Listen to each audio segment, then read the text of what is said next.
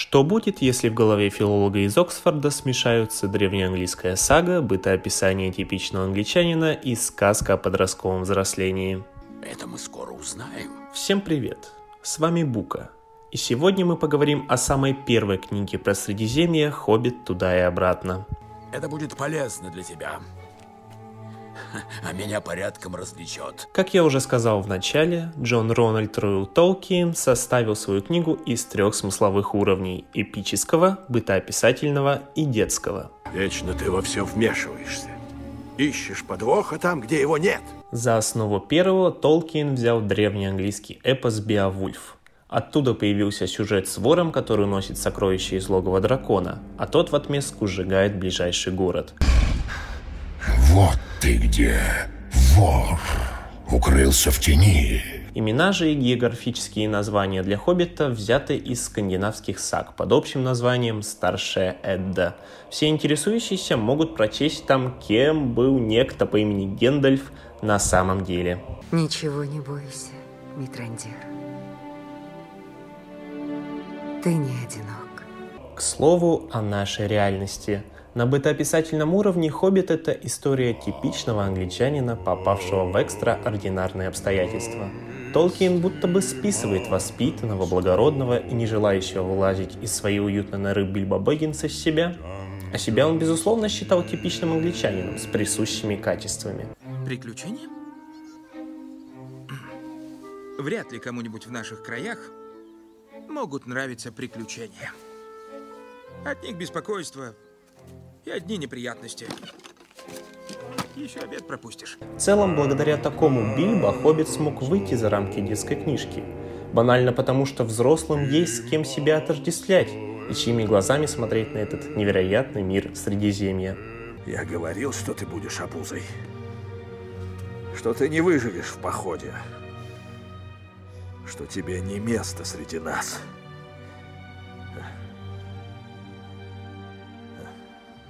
Я никогда так не ошибался в своей жизни.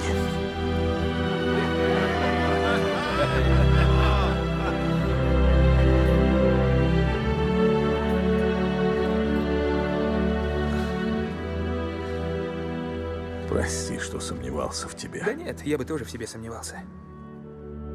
Я не герой и не воин. Я даже не вор.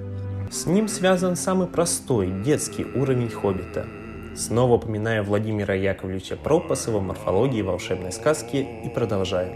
Ты действительно думал, что твои планы и помыслы останутся незамеченными? Незамеченными? Нет. Я лишь поступаю так, как считаю верным. Что такое хоббит для ребенка? Это путешествие героя за грань реальности, где он меняется, растет над собой и возвращается домой другим. Буквально Бильбо проходит классический путь сказочного персонажа. От своего тупика, так в английской версии назван дом нашего хоббита, через настоящие горы и леса к главному испытанию его жизни – испытанию долга. Мистер Бэггинс, советую вам не отставать.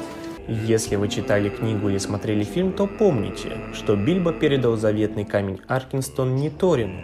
И дальше Хоббиту нужно было в этом признаться. Ты изменился, и не то чтобы к лучшему, Бильбо Бэггинс. Здесь проявляется важный для ребенка элемент взросления, когда ты понимаешь, что за то или иное действие последуют неприятности, но все равно делаешь, потому что по-другому не можешь. Торин дубощит.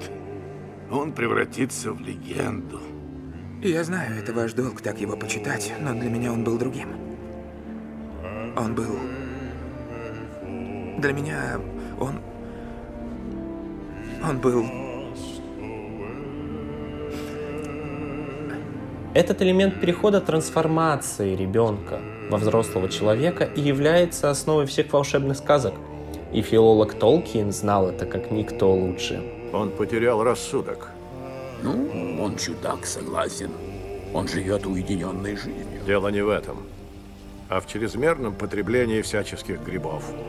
От них помрачился его разум, и пожелтели зубы. Вообще, именно он фактически считается создателем жанра фэнтези.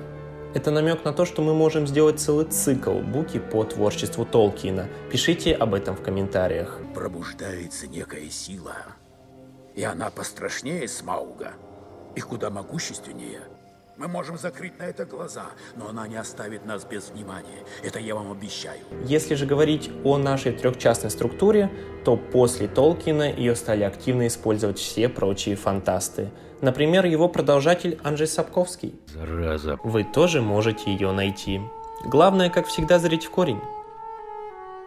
А с вами была Бука. Пока.